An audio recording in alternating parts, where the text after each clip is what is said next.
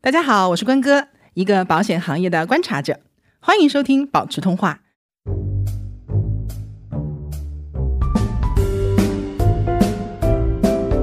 很多人总觉得呢，我买个保险就要用上，千万别。它不是说我们平常买个什么衣服什么的，我得穿，叫什么来着？就是凡是需要你延迟的都是奢侈品。好东西才是才是这样的。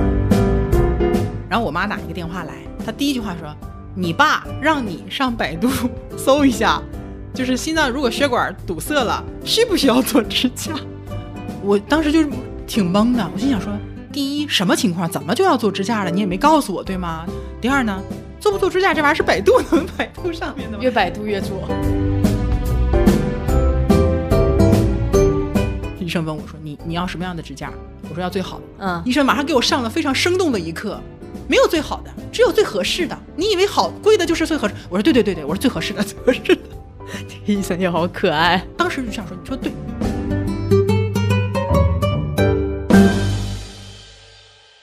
Hello，大家好，我是关哥，欢迎收听保持通话。 Hello，大家好，我是萌萌。为什么又是我们两个人？因为大连疫情，我们现在也出不去， 别人也进不来，然后 也不适合线下搞什么聚会嘛，就以免产生不必要的风险。对因为因为确实现在不是有那种什么时空接触者嘛，对对，伴随者呃，时空伴随者，然后真的你在家里面坐着，可能就莫名其妙黄码皇了。马，哦，对，这就个同一个基站，然后那个对你可能和他走在一个市场上买过东西，然后可能就会黄码。对，所以这一期又是一个知识点肯定会很密集的一期，就这一期一定会让很多人有一些新的认知的，因为、嗯呃，对我们这期要聊重疾啊，就很多人对重疾险的认知其实不是说大家认知不行，而是说没有机会去深入的了解到它里面那么多的细节。就觉得自己要买，或者觉得自己想买，但一旦买的时候，就会发现有很多的问题，都是黑人问号脸。重疾险现在算是市场上嗯、呃发展的比较成熟的一个险种，而且它的历史相对比较长。你看百万医疗险才短短几年，我们已经有那么多的细节讲了，对吧？那重疾险其实是有过之而无不及的。当然，这个嗯不一定说是它的保险条款，但是是涉及到它的，比如说产品的分类啊。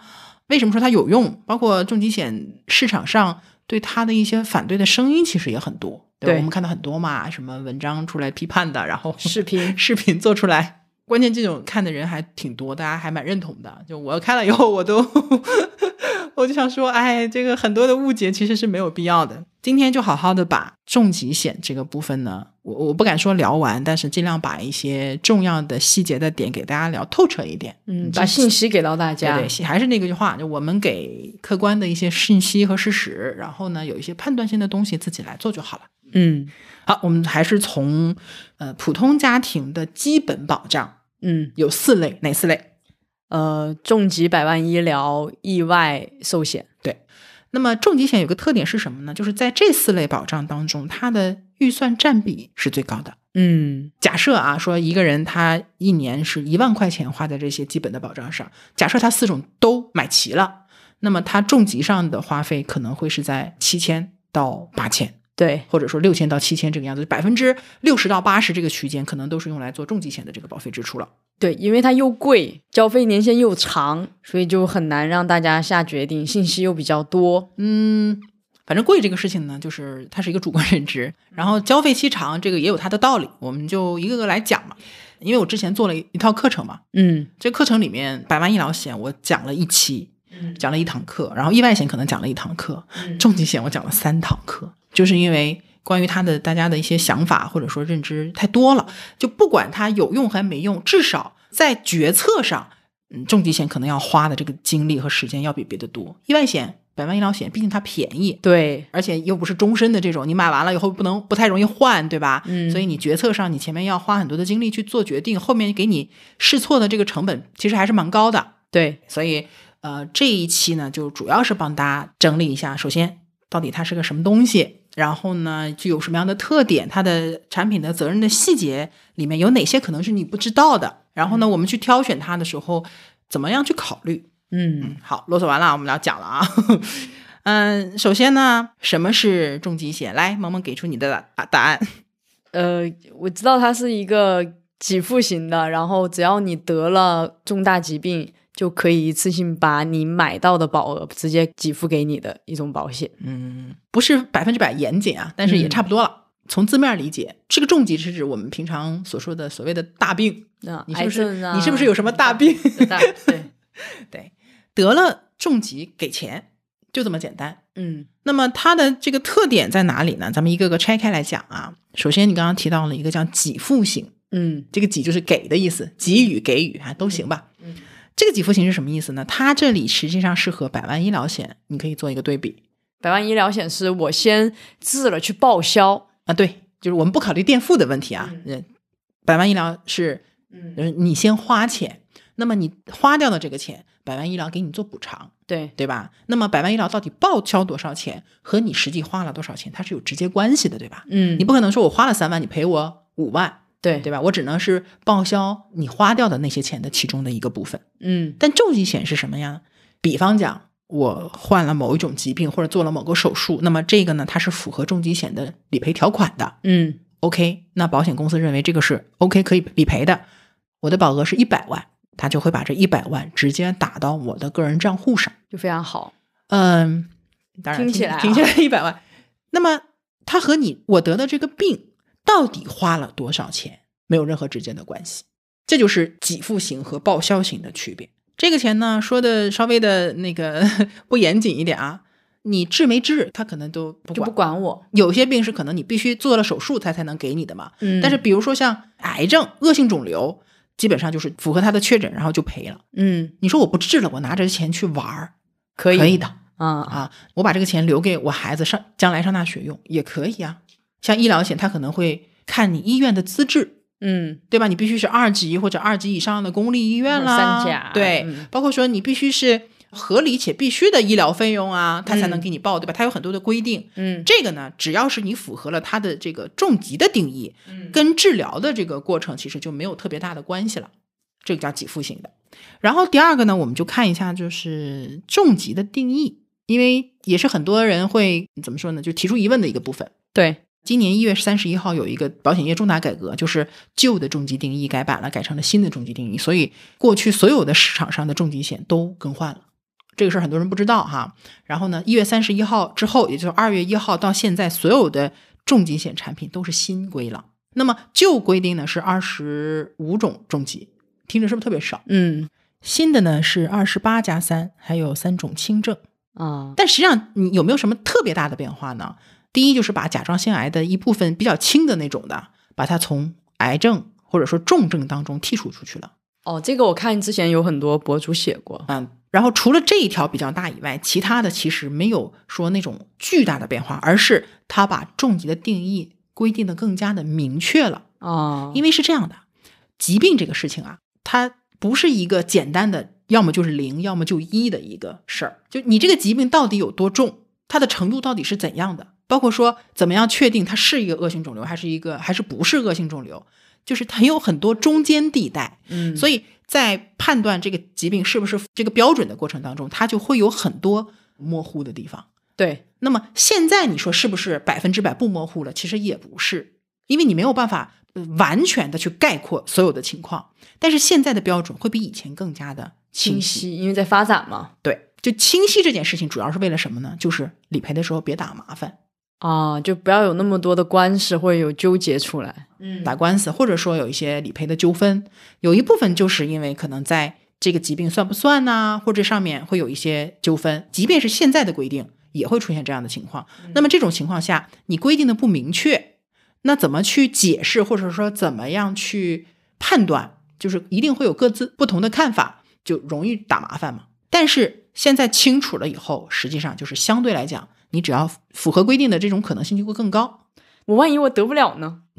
那我我接着给你讲啊，啊，为什么说这个问题其实本身没有意义，不是说没有意义啊？这个问题提的是对的，嗯就是我给你解释为什么说一定有。嗯，实际上现在的重疾险，你去翻它的条款，重疾的种类不是二十八种，嗯很多都出到一百种、一百一十种了。嗯，你买的那个就超过一百种了。啊，一百二十五，嗯，对啊，一百种，有些人就会在这个地方很在意。他说：“你这个产品是一百二十种，然后另外一个产品只有一百一十种，对你差十种呢。”为什么国家或者行业只规定了二十八种？就是因为保险是一个有数据支撑的一个行业，比如说发病率啊、死亡率啊、各种表儿，它都有数据的。嗯根据数据，首先第一个，什么叫重疾？它一定符合至少两个条件：第一，这个病的预后很差，嗯就你能不能治好，那是另外一回事儿。但是至少你不是说治完了，说我治愈之后毫无影响，就你回不到原来那个百分对百的，状它态，会影。响你的未来的一个整体状况。嗯第二呢，就这个病一般来讲花费会比较大，尤其第一点，它不是指你手术或者你治病的时候你的那个状态，嗯因为我之前收到过相应的咨询嘛，嗯意思就是说我爸得病了，是个开腹的手术，嗯，然后又遭罪又怎么样的，然后他觉得这个不算重疾，他就觉得太难受了。哎，对，很难受。我说心情我理解，但是我们也要看这个疾病它为什么不算重疾。就我给他举个例子啊，嗯比如说我我把脚崴了，我就上医院，然后又排队什么的。我说医生，你先给我治，你先给我看，因为我太疼了，我太难受了，我这个太严重了。你看肿的都都鼓起个包还是怎么样，对吧？然后旁边过来一个，先看我，为什么呢？他粉碎性骨折， 啊，对吧？嗯，然后我们俩就开始吵架了，到底谁更严重？来了一个截肢的，对我说，这时候呢，旁边又来了个截肢的，我俩就都不说话了。，嗯对，所谓的重不重，这个是个相对概念。比如说我生孩子，嗯我剖腹产，对我来说也挺痛苦的呀。对，那它算重疾吗？好像不算对 吧？什么叫好像不算？ 它根本就不沾边儿，好吗？ 听起来很难受他。只是听，对他只是当时遭罪了。我现在其实恢复的很好，没有哦对我有什么影响，他也没有花费特别多的钱。然后呢，他也不是一个说愈后特别差的一个事情，明 白，你懂吗？所以人的痛苦，它是一种主观感受。受。所以定义首先重疾一定要符合什么？第一，它预后还会比较差一点，这就是为什么恶性肿瘤一定是会在里面，包括什么脑中风后遗症啊、心脏病的这种手术啊，或者一些包括一些残疾，比如说双目的完全失明啊，就这种可能就是，假如比如说我得了恶性肿瘤、癌症以后，我的工作也不可能再像以前强度如此之高，掉血一定会有影响就。是我一下从百分百的血掉到了百分之十，然后救回来也只剩下个百分之五十或百分之六十了。对，有些病为什么不是重疾？比如说像糖尿病啊，当然糖尿病有有会引起一些，比如说有有些糖尿病的并发症可能会也算重疾，比如说有些严重的糖尿病会引发截肢，嗯，听说过没有？听过。那这个部分如果到达一定标准，也可以算重疾啊，但是它不是糖尿病算重疾，明白。包括什么高血压嗯，这种叫什么叫慢性病，对吧？对，也很造成困扰，嗯，但是它不会说在短期内治病需要很大的花费明。白。但高血压可能一下子引发的脑中风啊、对偏你瘫啊对这种就到那个程度了，你可能就算重疾了。嗯所以这个重疾定义它其实是有原因的嗯啊，这是第一个，就是它要符合这两条。另外一个呢，这二十八种重疾你放在一起，它的发病率已经占到了所有重疾的百分之九十以上了。嗯，而且呢，你如果真的看理赔数据的话，你就会发现，就两种就已经包含很多了，一个是恶性肿瘤，一个是心脑血管疾病，这两个已经占到了整个重疾将近百分之九十的理赔了。所以什么概念呢？国家规定的是二十八种，剩下的那些就是二十八种以外的，都是保险公司第一方面呢，他自己加进去了。嗯比如说橡皮病，你听过吗？没有，还有一些呢，它可能是做了拆分，比如说啊，艾滋病嗯，算不算重疾？算吧，要分。这个还要分呐比如说我是输血，啊，这个血液里面有艾滋病毒，我中了，这个可以算。还这样分啊？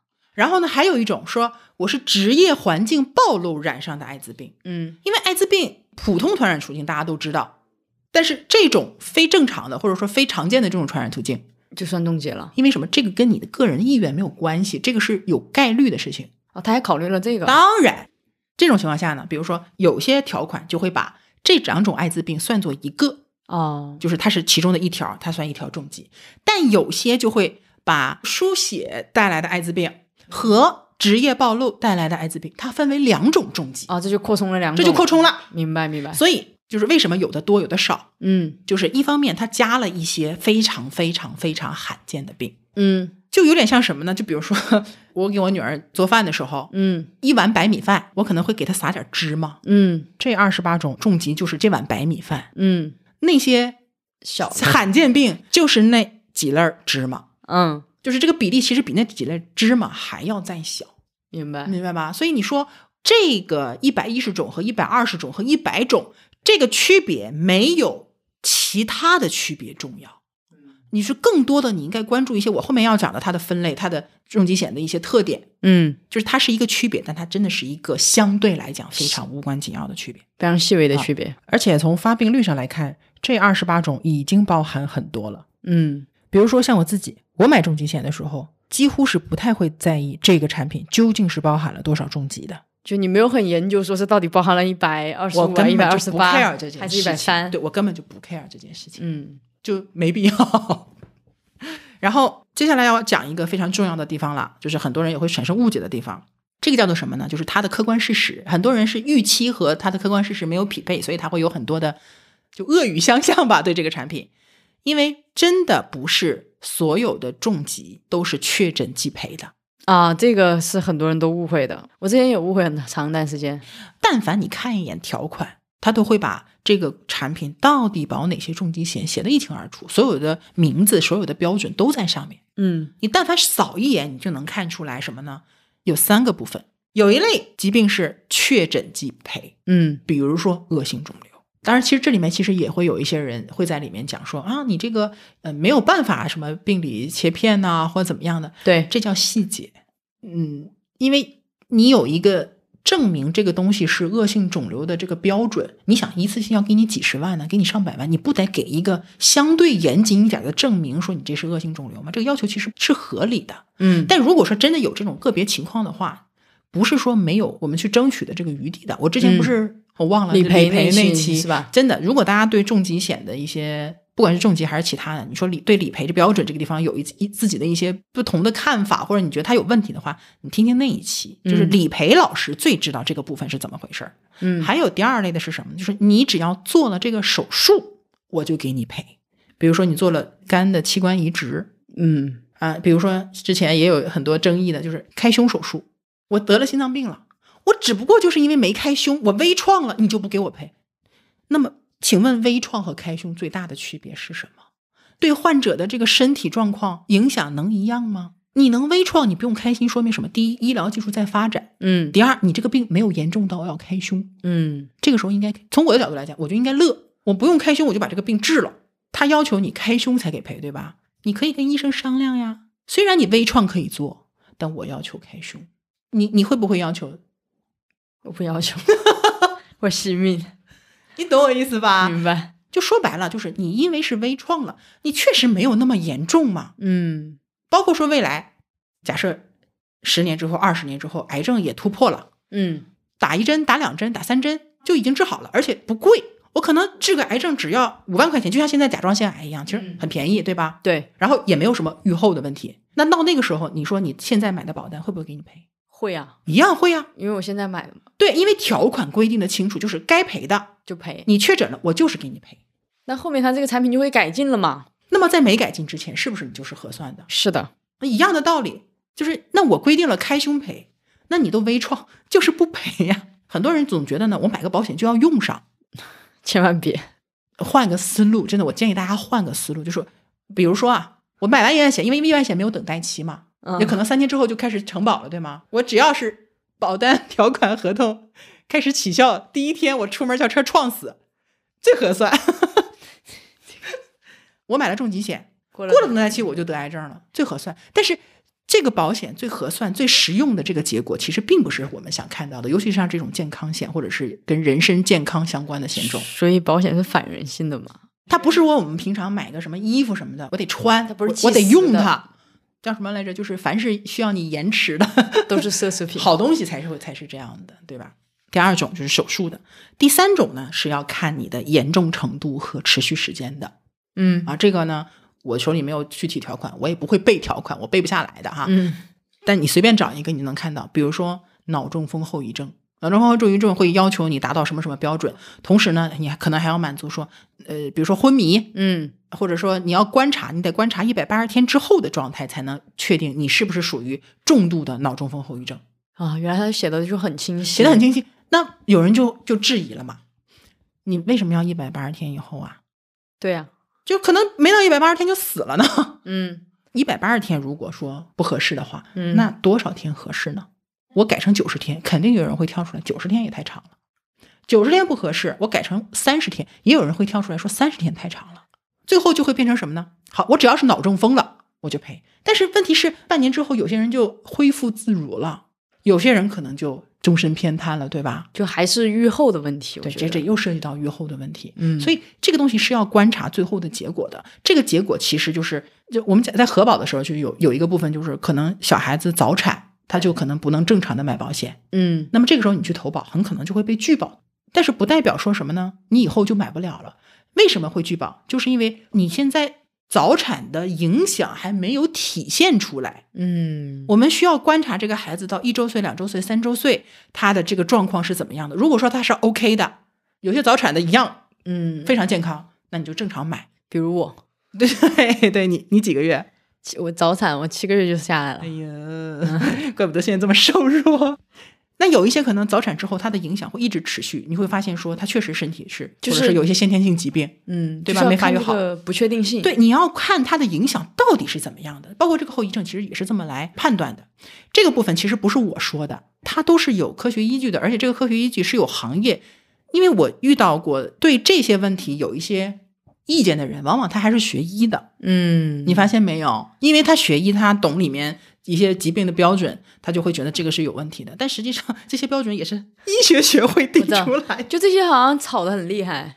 哎，就流量密码嘛，就哎不说对这个了，没事儿，这个就是大家自己判断。就它是有医学学会，它不是保险行业的人定出来的，有有教材，你知道吗？有专业的书，比如说保险、医学等等的，就是这个我经常会看这种专业的书嘛。嗯它其实里面就这个地方它就讲到了，为什么脑中风后遗症你要观察一百八十天，就是因为什么呢？就是一百八十天之后，基本能定下来说这个脑中风后遗症它的状态是怎么样的。你真的看的好细啊。要看呢，因为我也是同在不懂保险的这个基础上，一点一点一点到现在的嘛。嗯那这些疑问你有，我当然也会有啊。我十年前我也不理解这里面的，我有问题我当然要去找答案呢、嗯，对吧？所以我看了答案之后，其实我就能够理解了，就为什么？对，为什么会这个样？当然我医学我不懂。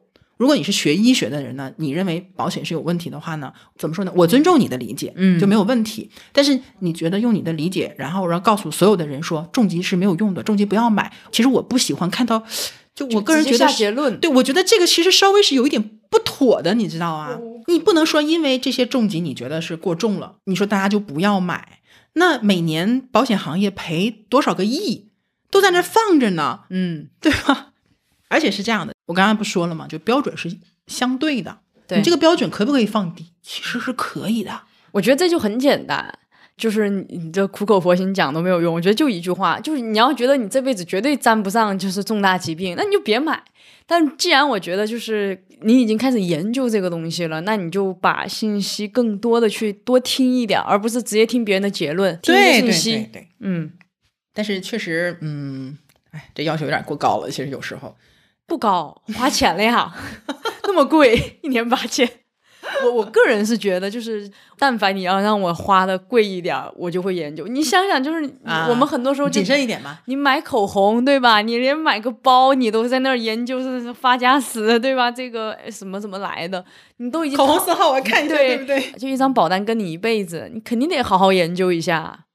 对，我觉得大家得就是因为有这个概研究了，念所以 才觉得它不好嘛，那就可以不用买了。买了 嘛。对，嗯，有些人觉得重疾的标准高，对吗？嗯可不可以把它降低？其实是可以的。嗯，贵啊，对，现在的保险的这种重疾的标准，因为它的标准明确了，它的发生率才能明确。嗯那么你如果标准降低，嗯你发生率自然就上去了。发生率上去之后，那这个产品的费率自然也跟着就上去了。嗯，就因为很多人说啊，保这个重疾挺贵的是啊，那你这个东西你怎么比呗？就是你保费贵，医疗费更贵，对吧？就嗯我我确实遇到过一个情一些情形，就是当我们聊到保额的时候，比如说聊个五十万能干什么，一百万能干什么没有用。然后等说到保费的时候，一年五十万可能年轻一点，就一年可能也就七八千块钱，嗯啊，这七八千块钱也太贵了，我就想说，天哪，你的标准到底在哪里？就是你对贵、你对钱多与少的标准在哪里？为什么两个标准完全不一样因呢？为就我生病的时候，我就觉得几百万都不够， 但你现在突然间让我掏这一笔钱的时候，这是因为好什么贵呢？啊？就是因为我是真的要掏这个钱了，但是那五十万看起来跟我没什么关系，所以我我得给你举一个比较极端的例子吧，哈、嗯说我们可不可以有一种保险呢？你只要今年感冒了，我就赔你十万块钱，哇，太好了，可以啊。嗯但你想想，你大概保费一年要交多少？ 算了，因为概率太高了。保险原理里面有一个什么概念呢？就是我们比如说重疾，它有可保性，因为什么呢？第一，它有几率发生，嗯这个发生是有几率，但是这个几率到每个人身上它是不确定的，嗯不确定什么时候发生，不确定呃会发生到什么程度。但是你当人够多了以后，你其实就会有一个数据在里面，就可控了嘛。是，有一些情况，它不是一个说这个几率不确定的东西，它就不能保。哦你知道是什么吗？先天性疾病。啊，这个是，对，因为这个不是说可不可控的一个问题。嗯当然不是说所有的先天性疾病都不保啊，像有一些像之前我们说到的那个什么 SMA 那个不就是给赔嘛，嗯，啊对吧？好，所以三个啊，回到我们最开始的，就是我们讲重疾定义，重疾里面有三类，一种是确诊即赔的，嗯一种是手术赔的，嗯一种是要看你的这个疾病的严重程度和持续时间来赔的。嗯听完这期节目，你把自己的保单打开，或者你随便上网找一个重疾产品，你把条款打开，你大概的捋一遍，你不用多，你看三个你就能看出点道道来。好的，然后我再讲一下这个重疾险和百万医疗也有一个区别，我觉得这两个对比讲比较好，因为大家可能听了上期百万医疗以后，对百万医疗的理解会比较多一点。嗯百万医疗有其中有一个特点就是它现在没有终身续保的，嗯那么重疾险它有一个优点就是你可以一买就买终身，这很重要，就是因为什么呢？百万医疗没有办法终身续保，我们没有办法除了社保以外，通过别的方式拿到一个可以终身我都可以享有的一个健康保障，就只有国家才能给到你这个东西。嗯多与少是一回事儿，有和没有是另外一回事儿。另外一方面呢，嗯，其实也是为什么说你有了百万医疗险，还是需要一个重疾险的，因为我们讲保险，它的本质是一个降低我们财务损失的工具。嗯我们生病之后的财务损失其实有几个方向，第一个就是治病本身花的钱。嗯那我们之所以买百万医疗险，是因为我们怕得了比较严重的病，就是说除了这方面以外，你还要想到什么呢？百万医疗它主要是包括住院的钱，或者说住院前后的门诊，包括外面的特购药啊什么的，基本上就是这几个方面了。但是很多的治病的花费不仅仅是在这个范围内的，比如说有些人会去看中医，中医不一定是在这个合资质的范围里面的，或者说什么呢？我可能去到一个医疗资源比较好的城市去，我去上海，我去北京，我去协和，或者我去复旦肿瘤医院，或者我去华西。那么你去的过程当中，车马费、酒店、住宿费，有总要有人陪你去吧？这个家属耽误上班的钱都是财务损失。那这个财务损失会体现在住院的这个清单上吗？它是不会被百万医疗报销的啊。包括什么呢？包括很多，比如说治疗，像化疗啊什么的，其实医生都会嘱咐你吃点有营养的东西。嗯，尤其是大家希家里的亲属希望你能够恢复，也会买一些比较贵的营养品呐、什么 海参、燕窝都夸夸都上了，对吧？就这个时候已经不计成本了，但这些其实都是疾病带来的财务损失。那么这些是不是医疗险能给你报销的范畴？明白，好，这是第二个方面，对吧？医疗和这些，还有一个很重要的，我得病的这个人，他的收入也是受到很大的影响的。嗯，尤其是这个人，他正好是家里的经济支柱。很多种情况，好了，现在假设有这么个家庭，老公挣钱，别老公挣钱吧，太太刻板印象了，老婆挣钱， 行吧？女方比如说一年挣几百万，呃先生呢可能工作比较稳定，但是呢相对挣的少一点，一年可能二十万。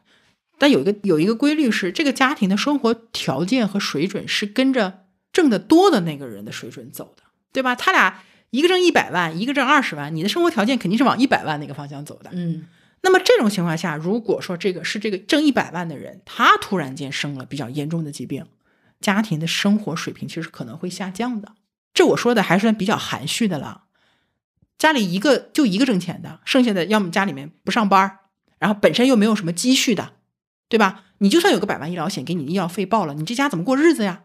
房贷还要还呢，对吧？孩子还要上学呢，存款不多，贷款挺多，这不很正常的吗？那么这种情况下怎么办？这些其实是非常现实的问题和需求。所以，重疾险在现在的产品的架构当中，更多的作用就可以体现在什么呢？就是给非医疗支出带来的财务损失，给它做一个补充。嗯那么这个支出其中有一个很重要的作用就是什么呢？我的家庭需要现金来维持原来的一个正常生活，嗯的这一个问个题我觉得理清了，一个原因。当然，有人说啊，我家里趁几千万，我我不需要你这五十万或者是一百万去补充，我不是说咒大家啊，因为确实我们见过这样的例子太多了。我现在很有钱，我觉得我特别安全，但是呢，越有钱的掉下去的这个可能性也很大，就不用多这两年什么这个暴雷那个暴雷的太多了，对吧？包括什么诈骗的，就是还是有很多机会，大家可能会现有的财务状况会有很大的影响。那那个时候你就会发现说啊，我本来可能可以给医疗做垫底的这些资金，可能也没了。嗯好的，这是它的一个特点。所以其实百万医疗险和重疾险它其实还是一个互相补充的关系。这确实是我们讲的客观的一个情况。重疾险的标准它是有一定的高度的。嗯那百万医疗险的好在就好在你只要住院过了免赔额能赔就行。至于说你这个病到底有多严重不重要啊，对吧？所以你看，你有百万医疗险，至少住院能赔。但是如果是比较严重的，影响到了你回血，或者说影响到了你这个呃家庭生活，重疾险给你一笔钱，多香啊！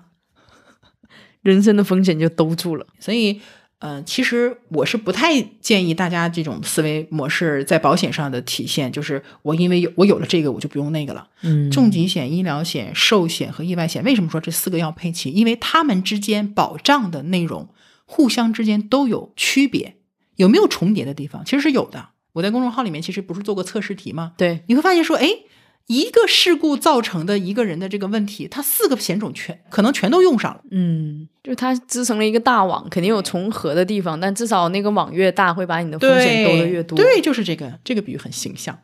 我再讲一下重疾险的其他的一些特点哈、或者说它的分类吧。啊好，这个其实就涉及到说大家可能在选择的时候要看的一些点我啊们。现在已经开始进入产品阶段了，啊，我我不会讲具体产品的啊。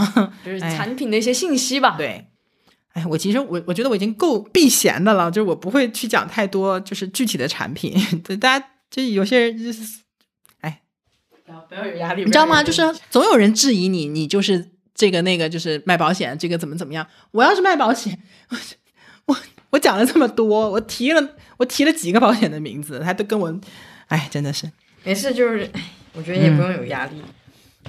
嗯，重疾险的分类其实分的还挺多的，因为它一现在重疾险的这个责任呐、啊哇，嗯真的越来越复杂了，要抓住最主要的核心，对，我们今天抓大就放小。，我觉得这个就捋一真的遍还要捋一下。对，其实重疾险它有一个就是叫发展历史，嗯，很多人说啊，我之我我妈之前买的保险太差了，怎么怎么样？那很正常嘛，几十、十年、二十年之前的买的保险，当然不如现在了，对吗？但是其实也不是，有些过去的保险有它自己的优点，是现在的保险比不上的嗯，啊。这最早的重疾险就是单次重疾，第一，它的重疾可能没那么多；第二呢，就是只赔一次，哦，就只要我得了，它就只能赔一次就没了只。赔一次，赔完这次之后呢，这个保单合同基本上就终止了。啊，因为我我叫重疾险，你已经触发了我的发就是赔付条件，那我的任务就完成了。明白。后来出现了一个新的品类，叫做多次赔付重疾险嗯，啊。这个要讲到我过去的一段职业上的一个经历了。我其实是在大概两千二零一三年的时候开始接触多次重疾险的。你知道为什么吗？因为我们那时候在银行，然后我们银行就是关于就是保险的这条 team 呢，嗯，就是不要脸的说一句，我们专业性非常强，然后呢，我们的这个前瞻性也很强，因为它的很多理念其实是来自于因为外资银行嘛，然后包括我们合作的保险公司其实也都是中外合资的，它很多理念其实是来自于国外的一些成熟的一些东西。嗯，我们当时其实就因为有这种需求的实际存在，我们其实跟保险公司去沟通，就是银银行的这条团队和保险公司去沟通，就是你们能不能出这样的产品。嗯，因为我之前写过一个案例嘛，就就就是那段时间，一二年、一三年的时候，我们银行的客户啊、呃大概四十多岁的一个姐姐吧，嗯，呃，一看就是养尊处优，嗯，穿非的很常有得气质体，对，有气质，也挺好看的，然后穿的衣服、拿的包都挺值钱的那种。我记得印象特别深，脖子上戴了一串项链，嗯，应该是珍珠项链。她坐下来之后呢，她很直白，她就说：“我想了解一下，有没有重疾赔付完了之后还能再买的保险了？很悬，那个时候应该。没有啊。”嗯，我当时就是听到这个问题之后，我就第一反应就是为什么你会这么问？是什么情况？说出对你的故事 对，他就把那个项链轻轻的往上撩了一下，啊我就看到了他的那个刀口，哦，就很就懂了，嗯就是甲状腺癌啊。因为当时甲状腺癌已经很挺多发的了，但是我刚才确实是没有，嗯没有失眠。你你想，他连次标题都不如，他连除责都除不了。明白当时那个情况。呃，后来其实就是我们的合作伙伴出了一个多次重疾险啊，这个重疾险这么说吧，就自己银行的人买了好多。这个重疾险当时就是，嗯、最多赔三次，它不是终身到八十八岁，但八十八岁其实跟终身也没有差太多了，对吗？到八十八岁，然后呢，最多可以赔三次啊，嗯这就是我遇到的第一款多次重疾险。那么我们当时银行的客户也买了很多，也就是说，在八年前已经有很多人买了多次重疾险了。但是到现在还有很多人连多次重疾险这个是什么都不知道，都不知道是什么东西。嗯所以你就看到说，这个保险市场上大家认知的这个参差度是非常非常大的。而且我后面还讲过一个后续，就是我有一个客户，也是一个姐姐，因为她是一个呃高级白领，嗯非常干练，脑子很清醒。那年呢，就是我给她配了一百万的重疾，嗯也很多年前的重疾了。那个时候大家可能就是二十万重疾已经不少了，很多人只有八万、十万，他有一百万。他当时就在纠结什么呢？因为我们当时手里面有好好几个产品嘛，然后呢有单次的，有多次的，他就觉得多次的有用，因为多次的第一次重疾赔完之后有两个结果：第一，这个保单不结束，你其他的重疾还有可能再赔；嗯啊，你看，比如说像这刚才那个情况，得了甲状腺癌之后，你要再得了其他的疾病，还是有可能再赔的。越是得过重疾、理赔过的人，他其实越知道这个东西有用，或者说越想要这种被保护的感觉嘛。嗯，而且很多时候，重疾并不是你说得了重疾就会 直接挂掉的。医疗技术在变好，你只要有钱，嗯，你就敢治，对，有很多人其实不是治不好，他是没有底气去选择那些好的药，或者说接触到好的医疗资源。这个我特别有感触。就我之前就是肺炎住院的那段时间，因为那个医生是我朋友，嗯，然后他就直接上来就很清晰的跟我说，他说你要怎么治。我当时都嗯被你这看句到话没有？我都被这句话问懵了。我说我能怎么？他说你有社保吗？我说没有。他说那你这个可能得花不少。他说我我有两个方案，嗯你要选，就是我慢慢给你治，大概得拖个半个月。嗯但有一种快，但你花费会很高，全部给你上进口药，你大概七天你就能好。我说你给我搞七天的吧，我当时实在受不了。这就是什么呢？就是钱在这个时候它到的底作会用起什么样的作用？我爸前几年不是做了个心脏支架嘛，嗯就是在例行体检当中，他每年会去体检，这是一个非常好的习惯，尤嗯其是老人家。他去体检之后就发现，哎，他的这个有呃心脏有一根血管就有点堵塞，医生建议就做个支架吧。我知道这个事儿的时候，我们三口在外面吃饭，嗯，然后我妈打一个电话来，她第一句话说：“你爸让你上百度 搜一下，就是心脏如果血管堵塞了，需不需要做支架？” 我当时就是挺懵的，我心想说：第一，什么情况？怎么就要做支架了？你也没告诉我，对吗？他他俩就也不跟我说。第二呢，做不做支架这玩意儿是百度能 百度上面的吗？越百度越做。所以就不要百度嘛，对吧？我我大概问了一下怎么回事儿，我说嗯行，我说我给你打听， 嗯啊，我但是我不是上百度打听啊，我找我的医疗资源、医生资源，我去给他打听。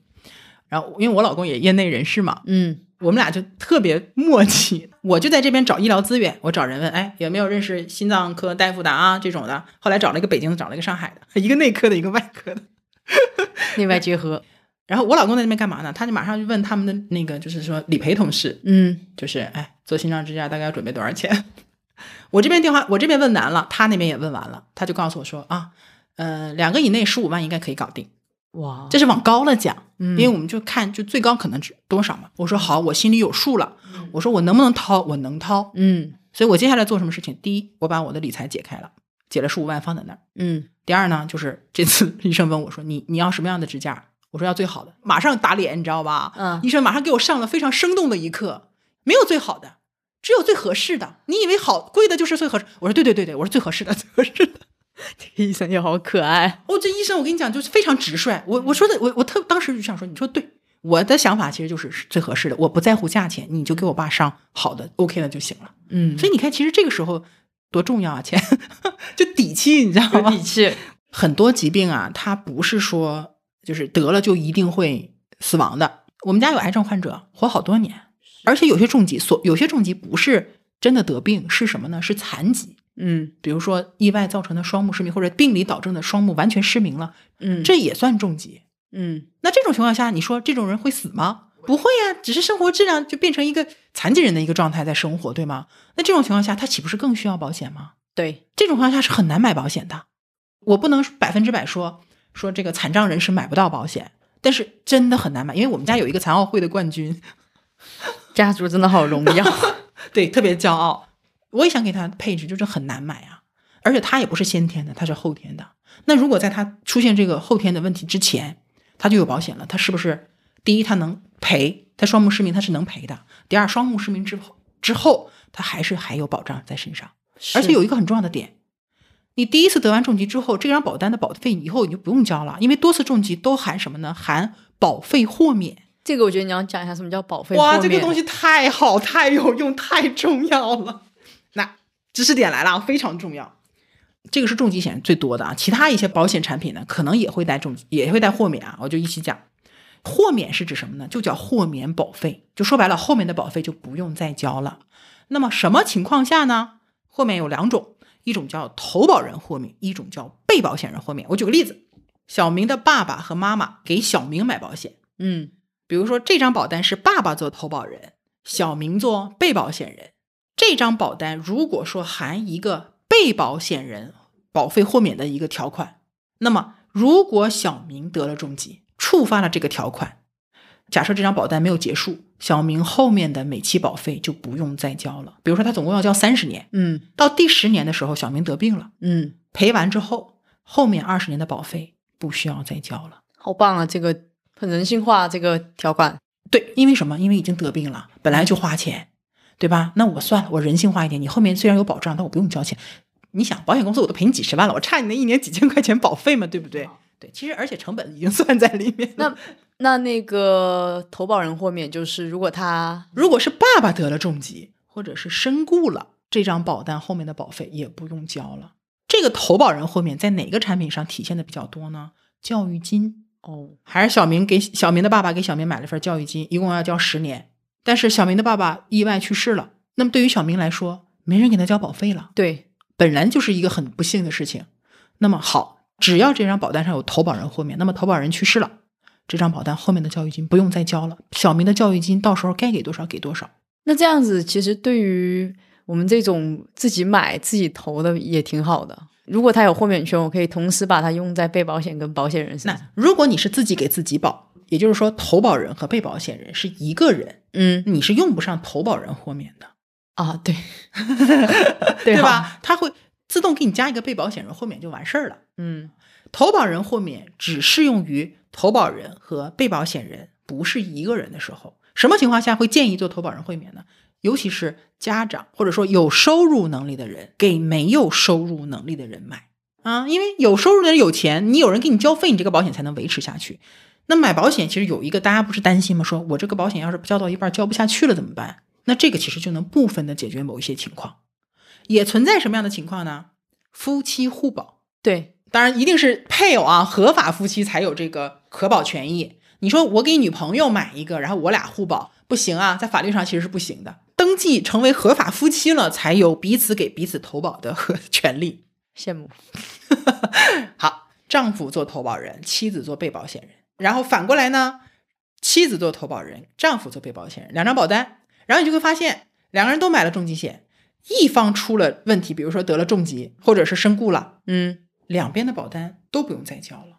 哦，嗯一般来说，被保险人豁免是会自动绑定的，投保人豁免是你选择要不要加的。嗯，丈夫得了重疾，他自己的保单肯定不用再交了，同时妻子的保单有投保人豁免，也不用再再交交了。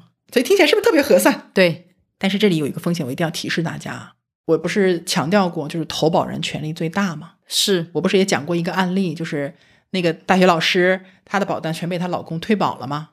那么也就是说，你在享有投保人豁免的，或者说夫妻互保这种好的事情，或者说有利的一方的情况下，但你也多担了一个风险，就是你的保单的退保权是在别人手里的。对，所以其实大家自己去衡量，就是你是想选择夫妻互保，还是说宁肯我不要这个投保人豁免，我还是要把这个保单的投保人这个权益牢牢的掌握在我自己手里。我跟你讲， 我们原来在银行的时候，就我在这方面，因为我平常会给我们的同事去培训这方面的知识， 就最后就变成一个什么结果呢？我们银行里的大部分同事都是女的。然后他们的保单都是自己做投保人，老公的保单也是自己做投保人，保单的受益人能写自己的就写自己，这一招非常实用。就很很嗯怎么讲，就是保护自己嘛。你你也不能说就是小心眼儿或者怎么着的。好，这是投保人豁免和被保险人豁免，只有多次重疾会用得到。因为如果是单次重疾，我得了重疾就合同结束了，涉及不到豁免的问题，对，保单结束了，本来也后面也不用交了。所以多次重疾一般来讲会涉及到被保人先生豁免。嗯啊，哎，我我先讲一下单次重疾和多次重疾的区别吧。多次重疾是什么概念呢？我得了一次重疾之后，首先保费不用交了，其次呢，我还有很多的疾病是可以赔的，对吧？对，但多次重疾又又有不同的这个发展。刚开始的多次重疾是分组的，叫分组多次重疾，什么概念呢？嗯、比如说这个多次重疾的重疾保障范围一共是一百种疾病。嗯这一百种疾病，它把它分成了五个组或者六个组。这五组呢，其实分的时候是有一些讲究的，比如说癌症可能是一组，然后呢，心脑血管的可能单独在可能在一组里面嗯啊，然后再有什么器官移植啊什么这个呢，这五个组当中的一些疾病彼此之间是有有一些。呃相似性相似性或者关联性，或者是你们都是一个系统类别的疾病，然后最后一组是那些哎归不了类的，你们这些也不知道 往哪儿归的，你就就放在这组了。那分组是什么概念呢？比如说这五组，首先这个被保险人得了一个癌症，恶性肿瘤，然后癌症就赔付了，对吗？好，癌症赔付了以后，那么癌症所在的这一组，请你离开这条队伍，把你们都剔除掉了，嗯，就这一组不能再赔了，剩下的四组还保留，还保留在，你们继续留着。这里又涉及到另一个概念，就是多次赔付不同重疾之间是要有间隔期的。我今天确诊了得了恶性肿瘤，我第二天又确诊得了一个严重的心脏病，对不起，赔不了。啊，这个间隔期有三年的，有一年的，最短的还有一百八十天的。但这个一百八十天常见的是在癌症多次赔付上面，这个大家自己看自己条款就好。嗯那肯定越短越好，对吧？一年的就已经足够短了。比如说我这个产品是规定间隔期是一年，嗯好，我癌症得完之后，过了一年、两年、三年，我可能因为车祸导致我一个，比如说双目失明，嗯双目失明也分很多等级，我跟你讲，不是双目失明四个字就能定下来的，它也要看你的感光度到底是多少。医学是非常非常细分的，我就假设完全失明，符合重疾标准的。好，来，双目失明同学你在哪一组？比如说第二组就赔了，对吗？嗯好，第二组剔除掉，这是第二次的赔付。嗯那么剩下剩下的还有三组，对吧？过了二十年，又得了一个莫名其妙，但是在这个队伍里面的一个疾病。好，第四组来，第四组同学又赔一次，第四组同学走。那这个时候三次嘛，赔了三次了吧？没有其他责任留下了吧？这个产品合同结束了。分组其实什么概念呢？说我分五组，不代表我真的是要赔五次。你分的组越多，每一组里面的种类相对会少一点。那么你得了这个疾病以后，你影响到不能赔的疾病就更少一点。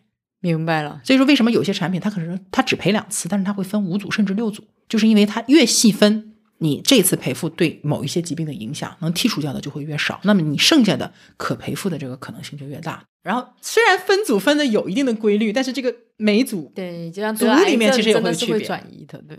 最大的问题啊，我只是讲实际， 因为因为这几年就是我身边也有一些人得癌症，那他过两年可能真的就转移了嘛。嗯，然后呢，呃，市场上就会出现一个新的产品。这个产品当时出的时候，我也很激动，叫做不分组的多次重疾。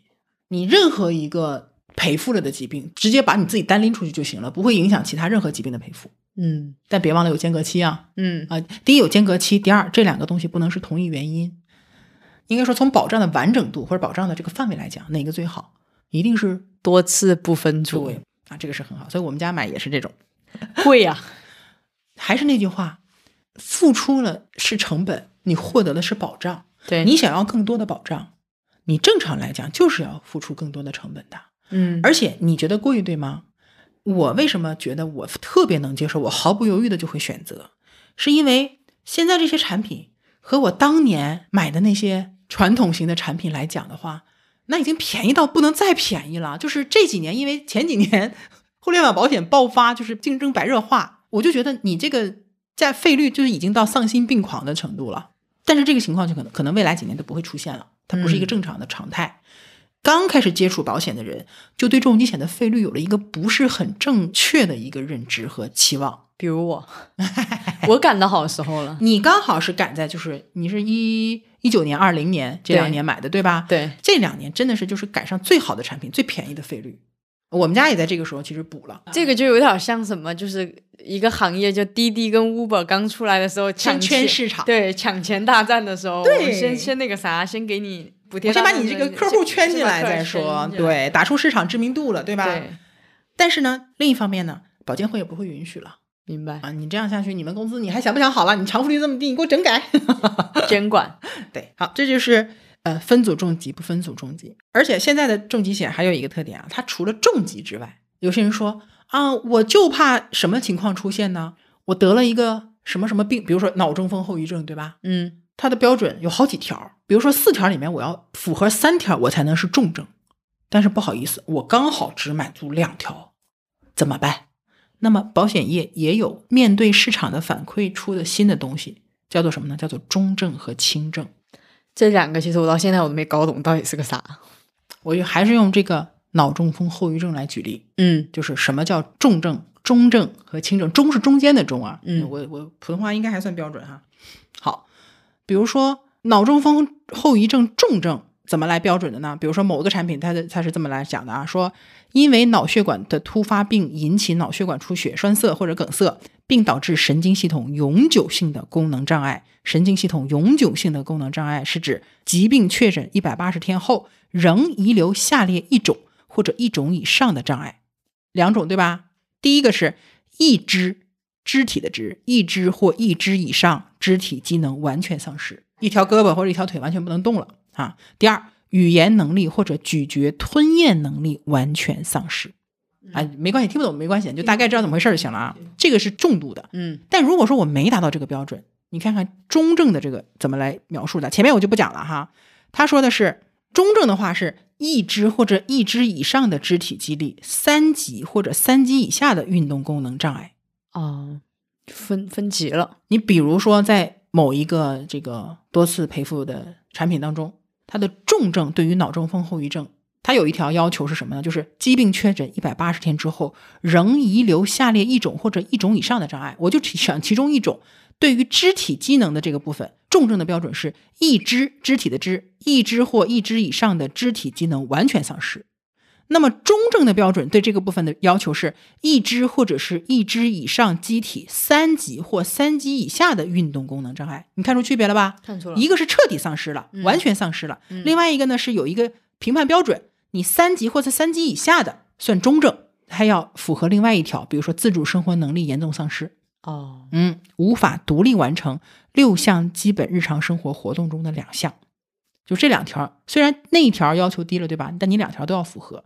但是轻症呢，又更低一下，就是你只要符合第一条就行了，后面这条就不用符合了。就是三级以下，对，我给你举例子吧，你比如说一百万重疾，好算，嗯，你重疾赔付的保额是一百万，基本保额是一百万。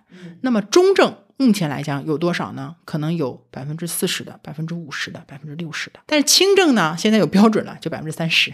严重的你多拿，没那么严重你少拿，对不对？但这里有一点要很注意啊，不是说一百种重疾就对应着一百种中症或者一百种轻症。嗯一般来说呢，就是一百多种重疾，对应着可能二十种、三十种或者四十种的中症，轻症呢可能会多一点，比如说三十种、四十种这样子的。就每个产品可能会不一样。就除了二十八加三这个行业标准之外，其他那些加的都是保险公司自己来决定的。这一点我觉得挺人性化的，嗯，这里呢也会有一些叫什么呢？就是具体的中症或者是轻症的标准，各个保险公司可能会有一些轻微的区别。嗯，嗯，我知道的，其实有很多人在抠这个地方啊，哪一个产品会更好，会更……呃，我个人是觉得说，它也是确实是一个区别，但还是那句话，它不是最重要的区别，因为它不存在说某一个产品它所有的疾病标准都是最优的，因为我也自己也看过，我拿过很多产品看过，看完最后我就直接扔掉了，就没有看下去的必要了，因为什么？A、B、C 三个产品，同样的一个中正定义，A 最优，然后呢，另外一个中正产品的标准 B 最优。再换一个 C 最优，你就会发现大家只不过就是优点在不同的地方。我这句话是真的是很实在的一句话，就是你只要买的产品是你真正需需求所对应的那个产品，还是那句话，市场上的这个产品的同质性是非常严重的。比如你买的是相对比较新型的这些产品，它整体来讲费率不会差特别多。然后呢，你都是多次不分组重疾，那就你就等于已经到了 C 九了。你就比如说考大学，一本、二本、三本，对吧？好，首先第一个，你有重疾，你已经在一本线里了嗯啊，你已经比其他都强了。然后呢，你买了一个可能是多次重疾，你已经在九八五、二幺幺了，对吧？你买的又是一个多次不分组重疾，你已经在 C 九了。你说不行，我一定要去 Top Two。关键就在于不太有这种定论，说这个产品就是 Top Two，因为要综合的因素太多了。这时候就要回到自己了，我的需求到底是什么？我最担心的是，大家有些时候就是对于一些反而重要的东西不太在意，因为很多时候就是保险公司也好，或者说这个销售人员也好，他去卖产品的时候呢，很多人会很强调这个差异性，就我这个产品到底跟别的产品有对什么区对别，对对，这是销售很重要的一个环节。但我是遇到过，就像我说的，大米饭都是一样的，区别就是那几个芝麻粒儿。你是白芝麻，我是黑芝麻；你这是黑龙江的芝麻，我那个是河南的芝麻。你明白吗？就是很多时候大家在强调的这个差异性，是因为最重要的那碗白米饭大家都一样，所以最重要的百分之九十，其实大家真的都是没有什么太大区别的。然后拼命的在强调什么，拼命的强调那最后的百分之一、百分之二的那个差异。所以有些时候我们把关注点放在这百分之一、百分之二上面了，你反而忽略了你这百分之九十、百分之九十以上的东西是不是最重要的或者最好的。对，就好像什么呢？有些公司的人会说，这个情况别的公司都不理赔，只有我们理赔。嗯，因为每一家都讲每家好嘛，但其实还是要回到自己去挖掘一下需求，然后静下来去想一想。哎呀，就是确实这个行业有一些问题，我自己也看不过去，就是那种我们是央企背景，我们是外资背景，这个时候，我觉得如果有一些行内大人家听，就是你直中接枪报了哦你直接报他名字算了，身份证报身份证号算 了。对不起啊，我其实是散弹枪， 我不是只针对某一家。这不是哪个公司的问题，这是人的问题。不管哪个行业，销售都是参差不齐的嘛。嗯，中证和轻证现在也也基本上可以多次赔付。哇，我觉得你这样一讲，重疾险其实蛮便宜的。比如说现在市面上主流的产品，我还是不说哪一我哪个产品啊，我真的不讲哪个产品， 讲了我觉得反而有点，你懂的。比如说这个产品，你看这是一个不分组的多次重疾啊，嗯重疾保障两次，呃，基本保额比如说是一百万，第二次是按百分之一百二十去赔，就第哇二次反而赔，因为第二次可能离得比较时间比较远，嗯那你可能更 需要更多的保障，反正就多给你百分之二十。然后呢，中证赔两次，嗯中证也二十种不分组，每次赔百分之六十。嗯，轻症呢，一共五十种，赔三次，轻症每次百分之三十，嗯就等于什么呢？比如说我们假设一个极端 情况，这个人特别惨，符合间隔期的条件下，我先得了三次轻症，嗯每次赔百分之三十，一共赔百分之九十了吧？接下来我又 得了两次轻中症，嗯中症是百分之六十，又赔了百分之一百二，这多少了？一百二加百分之九十，百分之二百一了，对吗？就是我把所有的该拿的保障我全拿到了，得了两次重疾，这个还有额外赠送， 就赔大好腿。对，其实我们并不是说这个极端情况不太容易出现啊，但是就说明什么呢？就是现在的重疾其实已经市场其实听得到大家的一些反馈。啊，你对重疾有什么样的担忧啊，或者觉得它有地方什么不合理的，它其实都是在发展当中的。你看，又有标准上的变化，又有次数上的变化。嗯也就是说，我们想用到重疾险，第一不是说非得多么的严重的病，轻症、中症也是存在的，然后只不过赔的少一点。而且像这种产品，现在什么呢？你赔了轻症，不影响中症和重症；你得了中症，不影响重症，就是轻的不影响重的那个。但是如果是第一次我就得了重症，对不起，轻症和重症就都没有了。那其实讲到这儿，就有还有一个经常问的，就是如果我得了重疾，然后我又死了，是不是可以赔两次？就很哎多人，这个地方其实要讲到什么呢？讲到就是说是否含身故了。身故责任是什么东西呢？就是现在的重疾险，大家都觉得是重疾险加一个身故责任，就是我如果说嗯、呃没得重疾，但是我死了，我会不会赔我这笔钱？会啊，如果我嗯加了了身故责任，就会他，就会赔。嗯，但我没加的话，没加就是所谓的那种所谓的消费型的重疾险。嗯，哎，其实我特别讨厌消费型这几个我知道这个描述，就是没有身故责任的重疾险。最开始不是这样的，早年是就这个保险的主险是一个寿险，嗯就是我以身故责任为主要责任，嗯，然后呢附加一个重疾险，早年但嗯很多这个产品附加样重疾险它的名字叫什么呢？叫附加提前给付重大疾病保险。我给我我跟你讲这个原理是什么啊？我买了个寿险，而且是终身寿险，比如说我买了一百万，嗯那我去世了。嗯保险公司会赔一百万给我的身故受益人，对吧？但是我我有问题了，我说我这我得去试才有这一百万，而且这一百万呢，我自己又拿不到。我希望如果我得了重病，我提前把我寿险得的这个钱拿出来去治病，这要求合不合理？合理啊，好，这里有个问题了。如果是按照寿险来卖的话，它是按照你的身故表来给你算费率的，对吧？但是呢，得病的这个时间点和身故的时间点不是一个时间点，发生率啊、时间都不一样。很有可能，如果我没得病，我是按照比如说我能活八十岁来计算的，嗯但我可能四十岁就得病了，或者五十岁就得病了。那么本来这笔钱可能大概是在八十岁给我一百万，现在就变成比如说我四十岁就要给我一百万了，早给四十年，这一百万能一样吗？大家不是说愿意算通货膨胀吗？那我提前四十年给你这一百万，你是不是应该多付出一些成本呢？不然我凭什么提前四十年把钱给你？哦，明白了，你正常活到八十岁，我这一百万在保险公司，我有我的收益，嗯你现在四十岁就把这个钱拿走了，那我肯定要重新算你的成本，那我就要算你在不同的年龄段生得重疾的这个可能性到底有多大，我再收你一部分钱，这个钱就是提前拿到这个重疾付出的成本。明白，所以是寿险，传统型的寿险就是主险加上附加险，主险是一个寿险，而且是终身寿险，附加险是一个附加提前给付重疾。其实这和现在的重疾再加一个身故责任一模一样。倒过来了，相当于，但是像这种情况呢，因为它是提前给付，嗯我拿到了这个钱，实际上是提前把去世的钱给我了，对吧？那么我得病拿了这个钱以后，我去世还给吗？不给啊，我可不可以两边都给？可以啊，那就是什么？两个单独的险种绑在一起，就是独立附加重疾。嗯，这个就是什么呢？重疾给你一笔钱，将来死了还给你一笔钱，明白，但这个肯定比那个附加提前重疾怎么样？贵啊，对， 你明白了吧？是不是很简单？嗯那演变到现在，这个险本来是寿险，提前附加重疾，但是后来就慢慢变成演变成就是当重疾险在卖了。因为讲死大家不愿意听，讲重疾大家觉得哎有这个需要，我需要钱治病嗯啊、对吧？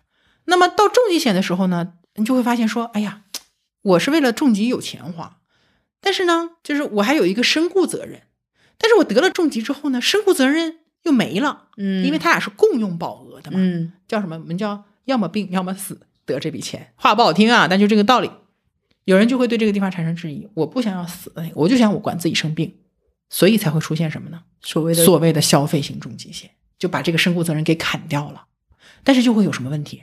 你买了一个纯粹的消费型重疾险，这辈子没得大病怎么办？有什么样的情况？我寿终正寝，像我爷爷，他就是有有一天洗澡的时候就就过去了。嗯我们叫喜丧的这种情况下，对吧？嗯八十五岁高龄，然后这种情况没遭罪，也没给儿女带来很多麻烦。嗯这种情况下，撑死了你拿一个现金价值也并不是很多，它就没有什么杠杆的作用在里面了。嗯那当然了，这个情况你说我能接受，就是我能够接受。最坏的情况是我这些年的重险的保费都打水漂了，当然可以啊，没问题啊。但有些人不知道啊，他只是觉得这种便宜、性价比高、杠杆高，所以我才选它。你然后你就会发现说呀，我有这种情况，可能啥也拿不着啊，或者拿到很少的东西。你的预期，你默认他应该给你钱，他给你赔付，但你就忽略了什么呢？只有重疾能赔付，没有重疾直接身故了是不会赔付的。有没有这种情况？直接身故的意外，嗯，直接人就当场死亡了，有没有？有那你有重疾赔付没有呀？你看，这就是身故责任。嗯如果是你加一个身故责任，你肯定是会贵一点。但是加身故责任有一点什么好处？我跟你讲啊，其实你别看现在从线上的角度来讲，很多人都是说要消费型重疾，消费型重疾。我跟你讲，线下或者说更传统的老百姓的那种市场上，含身故的卖的多。为什么？能拿到钱呐，就是我早晚能把这个钱拿回来。我们在银行的时候，就我们自己就内部就已经发现，男性喜欢杠杆高的，他会去买定期寿；嗯女性就喜欢把钱拿回来的。他们买保险之前都会问我，嗯我要加一个重疾险，你帮我看看啊，我就可以给他问呐、你什么想法呀？你现在什么情况啊什么的。哦，男生就会问我，哎，哪一个就是交的少赔的多？ 就这么直白，你知道吗？我什么时候交最划算？我说你明年得病，今年交最划算。 但这个不一定是男生女生的区别，但是这就是什么偏好不同每个人的偏好区别不一样，对，哎，你说我，我就是从五六千加到七八千的这个水平，我每年加多这一点，加多这一两千块钱，我总共交二三十年，其实也就是两三万、三四万，对吧？但我保证这五十万是可以拿到手的，嗯这就是我含重疾和不含重疾责任的一个区别。嗯，那么这个时候你了解了啊，原来他俩是这样的一个区别，你就可以自己去选择了。我们家所有重疾都含身故都是含身故责任的。我突然间觉得我其实可以不用买含生固的，你觉得你自己可能没有后代，对吧？ 你可能的确没有，就你哦真的不想生孩子，对吧？嗯，好，那你这个身故责任对你来说没有什么意义，你可以不选身故责任，没有问题，你还省钱了。但我就选择有身故责任，咱俩这种选择都 OK。最不 OK 的是什么呢？就是我只看到它的便宜，没有看到嗯我可能什么也没有，然后就买了，然后最后结果哎，保险是骗人的。明白。这是身故责任的部分啊。然后我补充一点啊，刚才我们讲说多次重疾不是可以多赔很多次吗？然后你比较关心的癌症复发呀、转移啊什么的问题，对吧？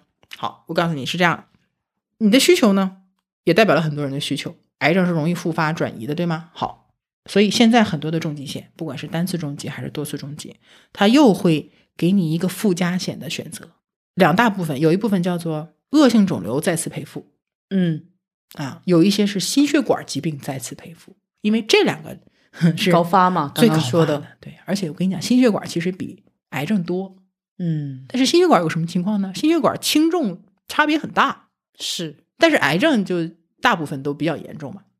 如果是附加的这种癌症，他们有很多名字了，有的叫津贴，有些就叫二次癌症赔付。它一般是这么规定的，比如说三年的间隔间隔期，我之前得过癌症，从第一次确诊之后三年以后再得癌症，而且这个癌症呢有几种情况：复发，原来是肺癌又得肺癌了；嗯，转移，肺癌，肺，癌转移成肝癌了，新增就跟原来癌症没关系，我就莫名其妙又得了个骨癌。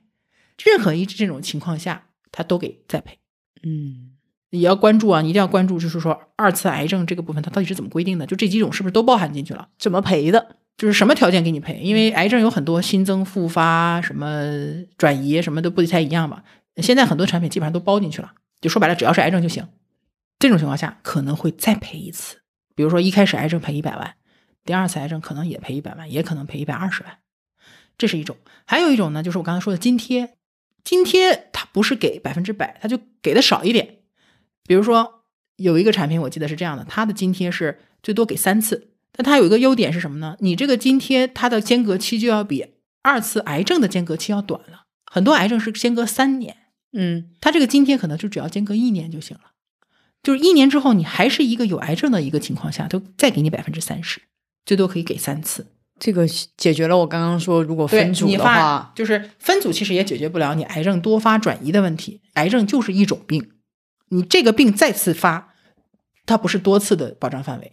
那么现在目前我看到的就是，主要就是癌症和心血管疾病多发，嗯或者是反复多次发，然后会给你第二次的赔付这种可能性。当然，具体的产品都不一样，但是我就是告诉大家，现在哎，重疾险其实你看它的保障责任已经丰富到这种程度了，大家对疾病、重大疾病的一些担忧，你对它标准的那些担心什么的，其实市场是已经在很好的再去有对应的一些产品的出来了，不是大家以前想的那些简单的就粗糙的那些跟着去变化了。对，所以你市场就是这样，你有需求，我就可以推产品嘛。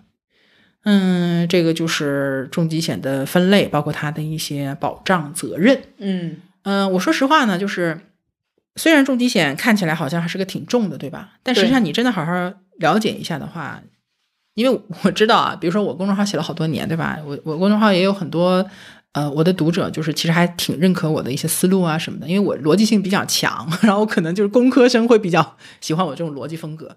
但是你一问，他看了我三年公众号，但是还没买， 我就我我很痛苦， 我很痛苦。他可能真的就是在保险的知识里畅游。你理论知识再多，你不落地，嗯，就你没有保障，你永远是一个就是不安全的。没事，他畅游，你就让他畅 游吧，畅游，畅 游，畅游。我之前做直播讲过嘛，就重疾险，你好好研究的话，真的撑死了，你有一个月，差不多了。你就可以定下来了。对，不要等说，哎，可能未来会有什么样的产品，除非你明确的知道说，接下来可能短期内会有一个新产品，这个产品很好，会上线啊。但你不在这个行业里面，你也很难知道这个事情。这两年的情况也不太会有一些像之前爆破性的产品出来了，真的不要啰嗦，你就知道它怎么回事了，就快快点买。嗯你，你买完还有等待期，一百八十天，呃，现在很多都是有九些十90天，呃天现在很多都也九挺十长九十天也是一个季度啊。我特别提心吊胆，买完以 后对你不买的时候你没有害怕，对吧？你买完了之后等待期内你比没买的时候还害紧怕。张，不要得，不要得，不要得。好，等待期是什么概念呢？因为它其实是保险公司防止带病投保的一个，就是这种逆选择的一个方式。嗯嗯、比如说我是一月一号投保的嗯啊，九十天之后大概一二三，可能就是三月底的时候到九十天。那么这段期间，虽然我钱已经交了，保单已经生效了，但是保障没有真正的开始。嗯在等待期内，你发现了说啊确诊了，甚至有一些有一些会严格规定说你在等待期内就已经出现这种症状或者已经开始就医啊问诊了，等待期后呢确诊的这个是没有理赔责任的。如果说你接触过一些 保险行业的人，你会发现说大家都在催说快买保险要快啊，买保险要抓紧，就是什么时候买保险最好，就是现在马上立刻当下。买了以后等待期内出现八十九天的、九十天等待期、八十九天的，我们见过多少个了？八十五天、八十九天的特都别有可，惜。你怎么办？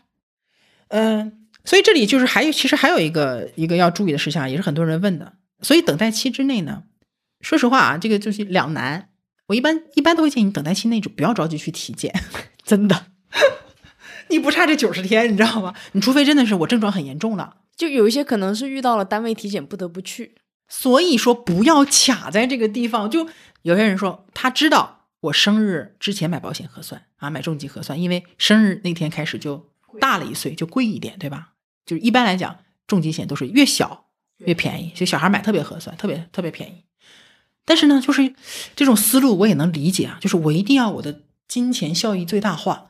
我十二月一号过生日，我就卡在十一月三十号去买重疾，而且我就卡在当天晚上去买，就是钱能多一分钟卡在我自己手里，我不交给保险公司，我就多一分钟，真的是这样的。像最近有很多人啊，因为我最近不是在我我自己不是换了那个百万医疗了吗？那有些人就想就看懂了我的逻辑之后，他也要换，但是他一定要卡到什么呢？卡到我这张保单结束了，我再去换。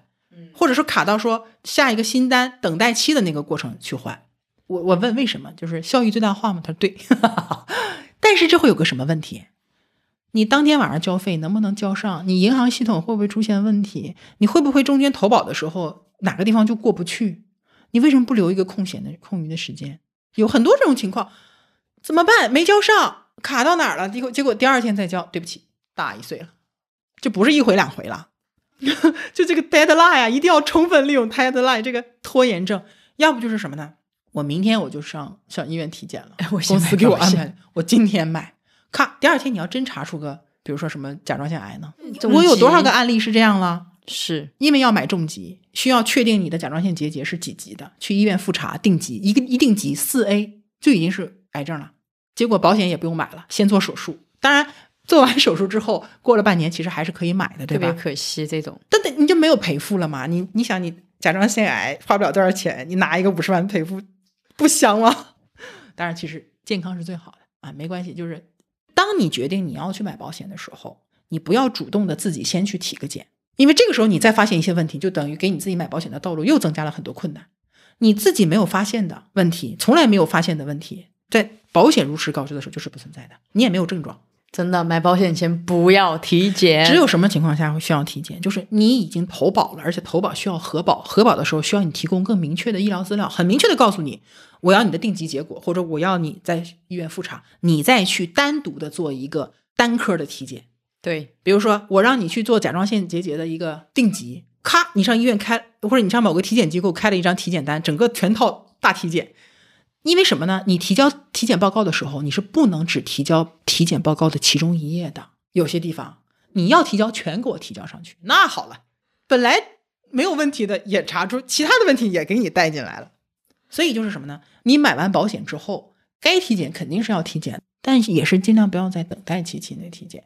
嗯对吧？但是这个东西又不是绝对的。你说我都等待期之内出现症状了，我要是真的耽误了，有些疾病发展的很快，我我不能耽误治疗啊。在在健康和钱之间，嗯，那我提一下问题吧。好，之前有人问的就是，如果我单次重疾买了好几份的话，我可以选择时间赔付吗？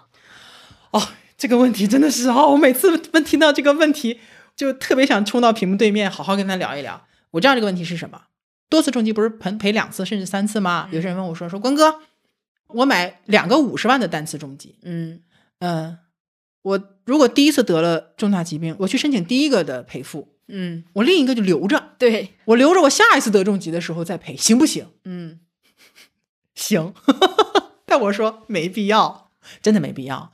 第一就是你买单次重疾买一百万，这些钱肯定比你买一个总保额一百万的多次重疾要贵。嗯你买一个不分组的都不用这么多，就从价格上来讲，你能买一个多次重疾，反正你也是赔两次，对不对？你为什么要多花钱呢？一个赔两次的多多次重疾，比两个赔一次的单次重疾，保额相同的情况下，总保额情相同的情况下，多次重疾更便宜的。嗯第二个呢，你两个单次重疾，也就是说，你第一次得重疾的时候，其实你就可以一百万拿回来了，对吗？两个都赔付一百万拿回来了，你说我不要，我只要五十，那个我不赔付。嗯好，这个时候发现你第一个重疾已经合同结束了，对吧？你第二合同还要再交钱，你这边得重疾了，那边还交钱，但你多次重疾，你第一次赔付完了，保费豁免，后面这个不交钱了。啊第三个，我刚才强调说，得了重疾不一定会怎么样，有可能会活很久，对吗？这是有可能啊，但确实有很多重疾，你赔完了之后可能活不了太久了。你说我这次重疾不赔，我等下一次重疾赔，你啥时候得下一次重疾啊？ 你干脆把这一百万，你下一次得重疾，你也是拿这五十万，对不对？你就干脆一次性把一百万拿手里就得了呗，你为什么要等下一次？而且下一次你怎么确定下一次我还会得一次重疾呢？呃，然后还有一个问题就是，呃，他说重疾因为为什么没有很很少见到有趸交的？这就是交费期，对吗？好、重疾有一个比较普适的一个呃交费期的选择，就是拉长。你想，重疾有一个很重要的条款或者说保障责任，就是只要是等待期过了，咱们得了符合条款的疾病，他就把保额给你，嗯而且后面要么停了，要么就不用交了，对吧？嗯好，假设说我是一个一百万的保额，我一个二十几岁年轻人，我选三十年交，拉最长。嗯我选三十年交，那么我一年可能交，呃，可能不止一万块钱啊，就比如一万块钱，也就是说，我每年交一万，交三十年。但是如果他用趸交的形式，他可能一次性交二十万，可能就拿到这一百万的保额。趸交总保费肯定比你三十年交总保费要少，这个是没问题的。嗯但是有一点，你什么时候得重疾是不一定的。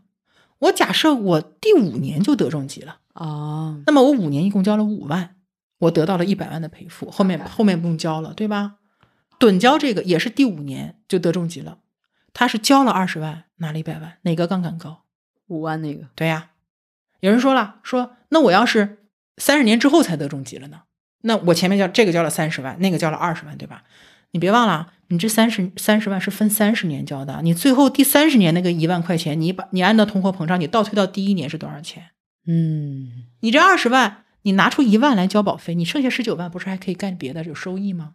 就是这种有杠杆的产品，什么终身寿啊、定期寿啊、重疾啊，就是你可以用一个比较少的保费撬动一个比较高的保额的这种产品的时候，拉长缴费期是合算的，因为它只要出现了保险就是标的这种事故的时候，你就用到了，后面就没有交费压力了。嗯只有极端的情况下啊，比方说我我我女儿有一张保单，也是一个多次重疾。正常来讲，我女儿保单一般我也给她去做二十年到三十年的这个保障，但是我考虑的是什么呢？我交钱，我今年快四快四十了，我交三十年，我要交到七十的，嗯我我就所以我不选三十年。一般来讲，他会我会建议大家去考虑这个目的，就是我还能交多少年钱？那你要二三十岁，你交三十年就慢慢交呗，嗯越往后面这个钱越少，就跟房贷是一样的道理。